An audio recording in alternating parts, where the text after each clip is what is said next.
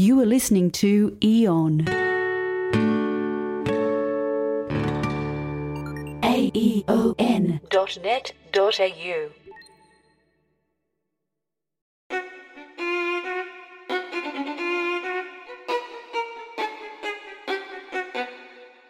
You are listening to the TER podcast, the Teacher's Education Review.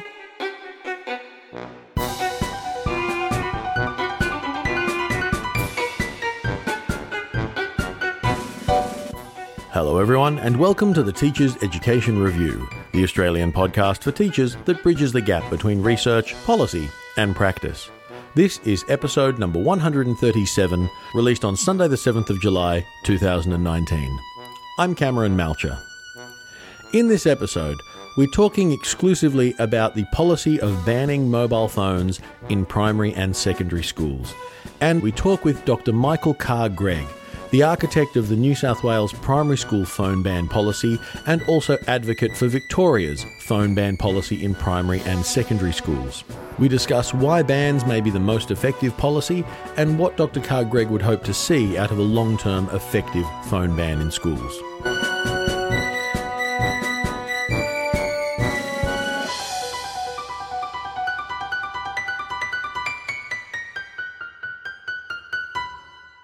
So, this episode is going to be a little bit shorter than usual and focused specifically on this issue of the policy of mobile phone bans in schools. Now, mobile phones in schools have been a somewhat controversial issue ever since they first started to attain regular usage by school aged children. Similarly, policy approaches of banning mobile phones in schools have been attempted in different jurisdictions and with different outcomes depending on who you talk to and what you're using as your metrics for success. The City of New York became one of the first districts to implement a widespread policy of banning mobile phones in schools, and that was in 2005, which is nearly two years before the first iPhone even hit the markets. Now, that ban lasted approximately 10 years before it was ended for a number of reasons. Then, late in 2017, the national government of France announced a nationwide policy of banning mobile phones in all schools, allowing students only in their senior years to have access to mobile devices in schools. Here in New South Wales, in 2018, the government held a review into mobile devices in schools, which was headed by Dr. Michael Carr Gregg, and recommended that primary schools have an outright ban on mobile devices, while secondary schools have the option of either participating in the ban or of implementing other measures to restrict and minimize potential distractions and bullying issues to do with mobile phones. And then this year, in 2019, the Victorian state government have announced they're going to have a statewide ban on mobile phones in primary and secondary schools. Now, these policies are not without controversy themselves. There are people with strong arguments on both sides for and against policies of banning, one of the major arguments that gets presented against a policy of banning mobile phones is that mobile technology is a little bit like the genie that's been let out of the bottle. It's part of our society now. It's not going to go away anytime soon. And that maybe the best approach is to educate students in its appropriate use, not necessarily just ban access to it in the place where they are supposed to be doing most of their learning and social development. On the other hand, schools are also the concentrated places where most bullying happens, and there are a lot of examples of really heightened cases of bullying being exacerbated by mobile technology, not only among students, but also between adults and students, and even in some cases between teachers and students. Now, here in Australia, one of the leading voices in favour of banning mobile phones in schools is Dr. Michael Carr Gregg. He is a child psychologist, author, and broadcaster who, as I said previously, headed up the New South Wales review and has also been speaking in favour of the Victorian school ban policy, which is to take place in 2020. So I took the opportunity to speak with Dr. Carr Gregg to find out why he thought a ban was the most appropriate policy, what he saw as the main drivers behind a policy ban, and also what he saw as the potential long term metrics of success of such a policy. So here now is our feature interview with child psychologist Dr. Michael Carr Gregg discussing mobile phone bans in schools. Joining me now is Dr. Michael Carr Gregg. Dr. Carr Gregg, thank you very much for your time. So, just to provide a bit of context to this discussion, uh, you recently were the head of the New South Wales government's review into mobile phone usage, which recommended a ban of mobile phones in primary schools. And also recently, the Victorian government have announced a complete ban in primary and high schools of mobile phones, which you've spoken in favour of. Can we just first go about why do you think a ban is the most appropriate policy for dealing with technology in schools? I think it's uh, a misconstruction to uh, talk about a ban on technology in schools because we're not. We're simply restricting the non educational use of mobile phones in classrooms, recess, and at lunchtime. No one is talking about taking away access to the internet via laptops or um, tablet devices or Chromebooks. Uh, so it's not really about removal of technology, it is actually a governance issue. So all schools have a duty of care in law to provide a safe environment in which to learn. Mm-hmm. And it is clear from uh, New South Wales court precedent, the Oyston versus St Patrick's case in particular, that uh, the courts take this duty of care very seriously. It is logical that if you allow young people to carry mobile phones on their person at recess and at lunchtime and use them in an unauthorized way in classrooms, that you are increasing the risk of one, image based abuse, two, the chances of teachers being recorded either um, visually or in an audible way, and you're increasing the likelihood of cyberbullying. The advantage, of course, is that you are reducing distractions, and there are two schools where this stands as a clear outcome. John Edmondson High School, a state school in New South Wales, that's had this um, first bell to last bell no phones policy for five years. They report better academic results. They report reduced cyberbullying and uh, the teachers are very, very happy with the lack of distraction. Exactly the same results from McKinnon High School, and if you uh, get the opportunity, you really should interview the principal of McKinnon High School in Victoria, Pitsa Binnion, who's a uh, huge advocate for this, and it simply works. So, irrespective of what all the academics in their ivory towers have to say about digital literacy and um, the rest of it, the fact is the results show unambiguously that this is a sensible policy. The two examples you've given of schools that have had success with this particular policy, uh, I suppose one of the concerns that has been raised in light of Victoria's, you know, the Victorian uh, proposed policy has been described as one of the strictest in the world.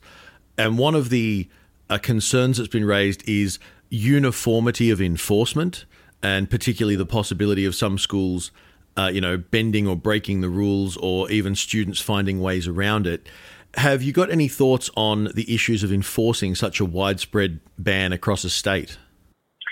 Well, the um, enforcement of any policy is always going to be contingent on how it's introduced. And in the McKinnon High School uh, case, there was widespread consultation with, first of all, parents, then the teachers, and lastly, the students. They got adequate warning that this policy was going to be brought in.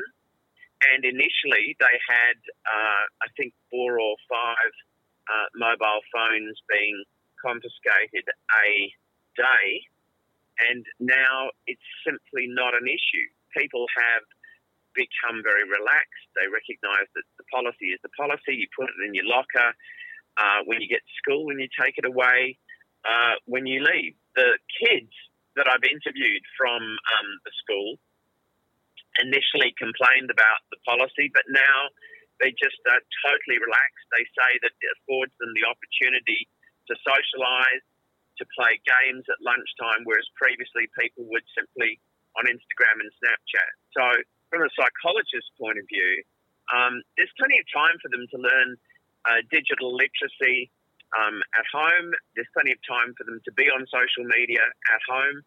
Uh, they don't need to be on it at, at school. They need to be learning at school. I, I don't see what the problem is. So enforcement is not a problem in either of these schools that I've talked about. Well, look, uh, obviously, we are talking about mobile phones, and I, I recognise I used the word uh, technology, which is not strictly interchangeable with discussing the mobile phone ban, so I, I do acknowledge that. What I wanted to clarify, though, you mentioned reduced issues of cyberbullying. When you have looked at court precedents and when you have looked at it from a psychologist's perspective of students who've been bullied, how much of a difference is there in students having access to mobile phones? And you particularly mentioned image based bullying as opposed to just having access to the internet in a general capacity. Well, if you think about the fact that kids will go into changing rooms, for example, there's been documented cases of this, and they've taken photographs of other students in various states of undress, um, that simply uh, doesn't happen um, or the the likelihood of that happening is massively reduced if you've got a phone ban.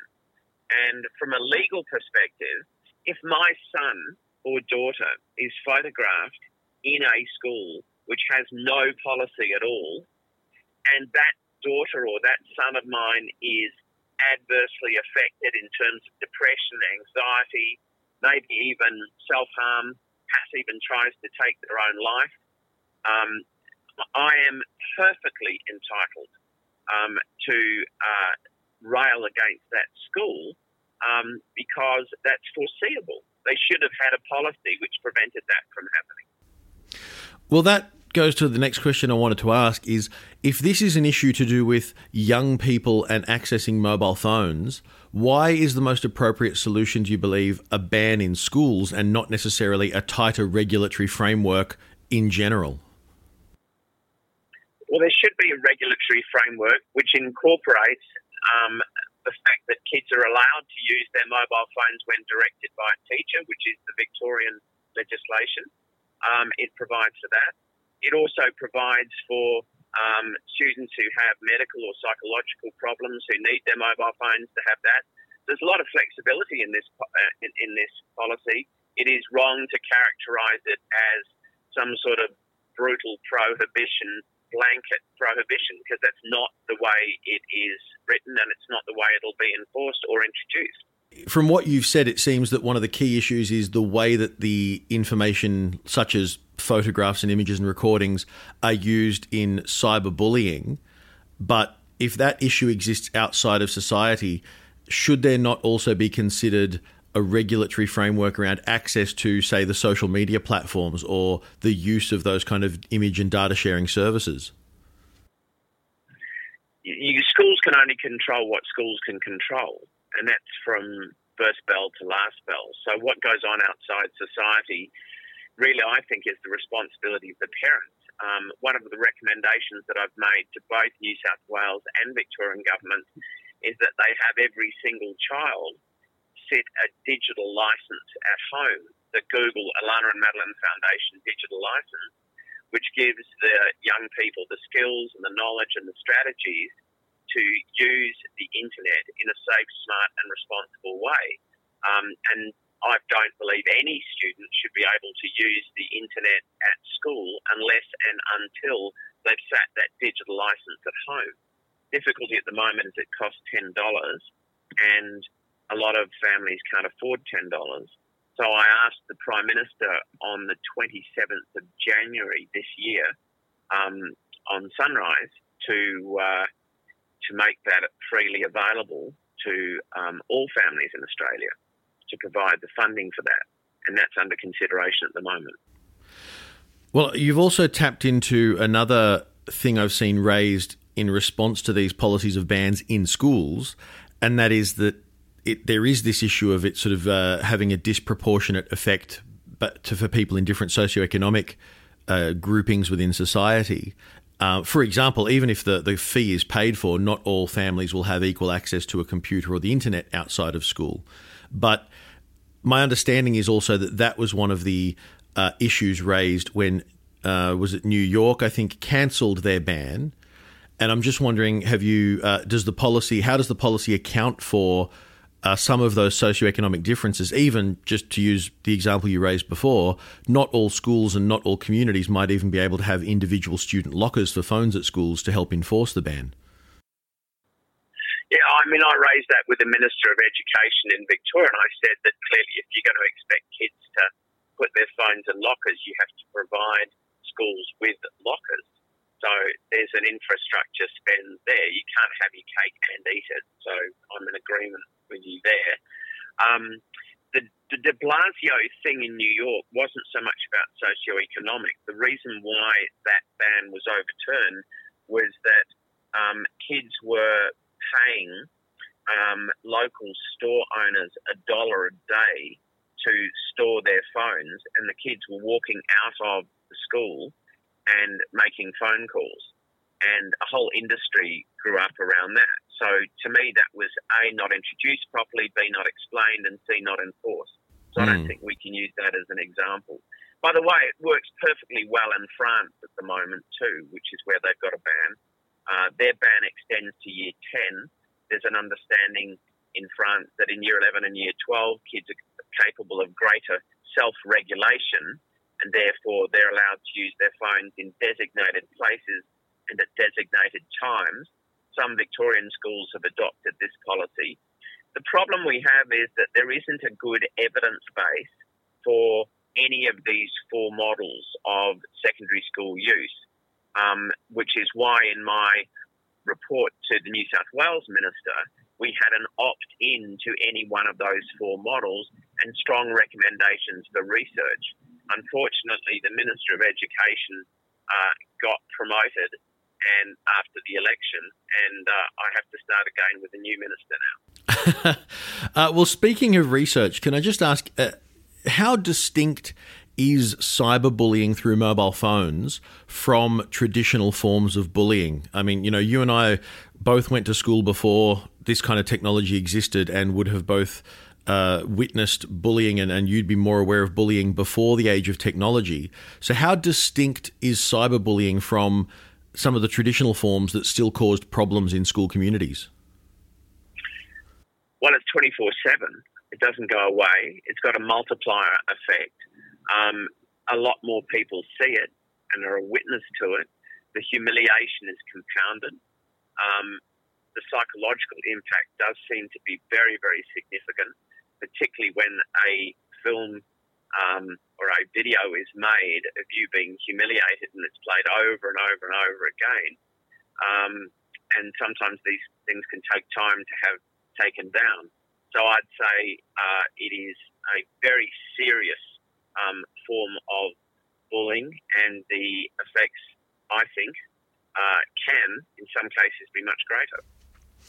So then, over a long time period, what would you see as the metrics for success of a school ban policy? I think I would like to see an evaluation, which the Victorian government has undertaken uh, to complete in 2020, to see whether or not, in fact, there was a reduction in cyberbullying, image based abuse, distraction, and an improvement in academic performance, all of which we've seen at McKinnon and at Scoresby and at Edmondson. So if those three schools, which are all in different socio-economic areas, all state schools, if they, uh, if we can replicate those results, then I think Mr. Merlino's decision will be vindicated. And do you think there will be an effect of having this as a policy only in some states and jurisdictions and not others across Australia? I think the other states will come into line once the research is shown. Um, I, and I also think that it would only take a few more legal cases where parents sue a school because of an instance of cyberbullying um, for laws to change very, very quickly.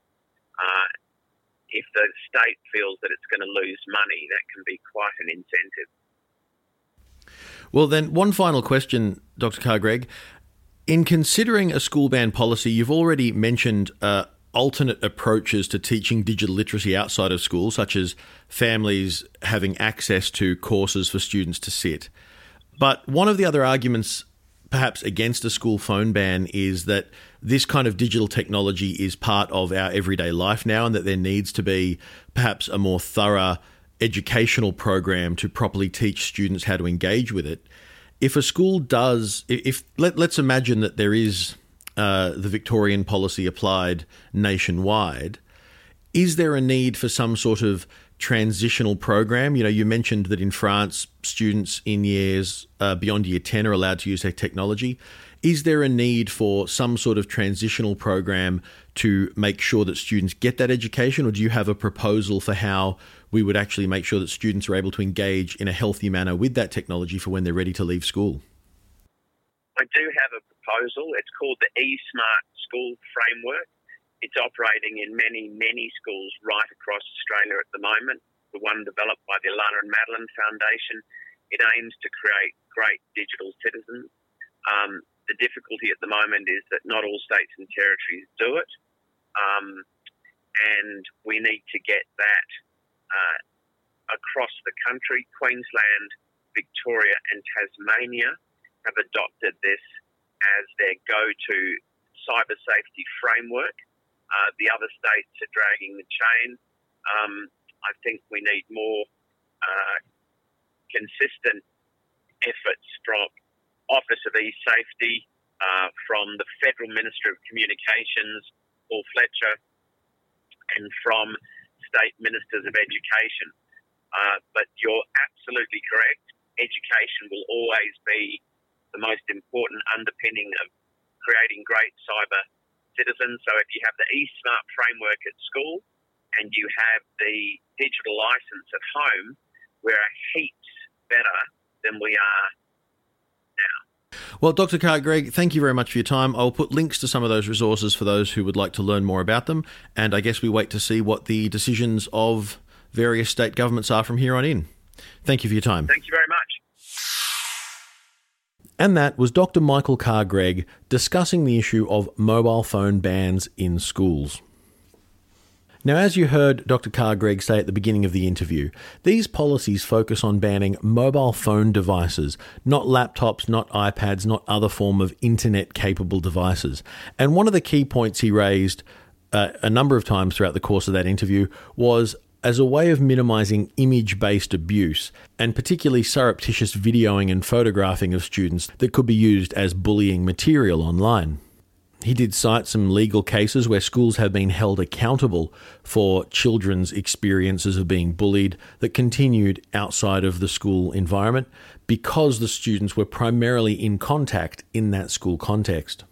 Now, this is an issue that remains quite heated in its discussion, particularly on social media, but with a lot of teachers in favour of the idea, and also a lot of teachers concerned not only about the possible workload intensification issues, but also again about those educational issues of not being able to adequately uh, educate students on proper use of mobile technology and digital citizenship.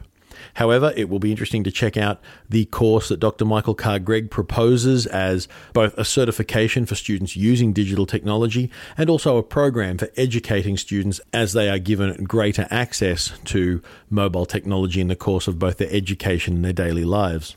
With six months to go until the statewide policy ban in Victoria, I'm sure there's going to be a lot more discussion around this. Interestingly enough, there hasn't been as much discussion in New South Wales, partly because in primary schools, mobile technology didn't have that higher saturation rate as it does in high schools. However, once a ban is imposed upon high school students, we will probably see and hear a lot more discussion, both for and against the ban, as we head towards 2020.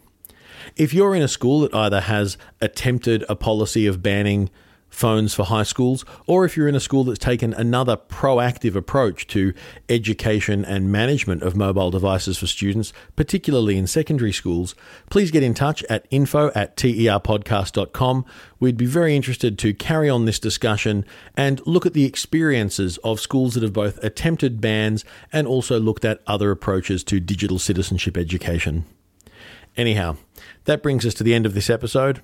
We are now heading into the mid year break in New South Wales public schools, and I do hope that wherever you are around Australia, whether you are in the middle of your holidays or soon to be heading back to school, that you are taking the most of this time away and looking after yourself and I will see you again in a fortnight with another episode of the Teacher's Education Review.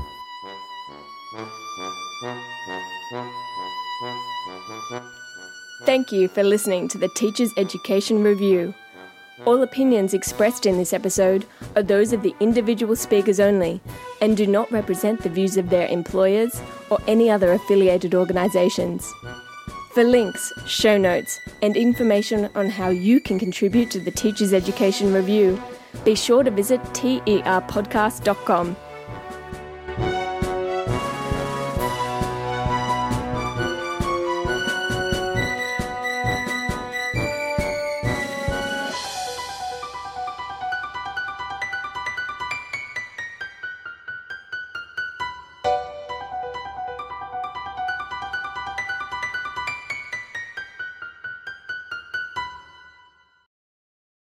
This podcast is part of the Australian Educators Online Network.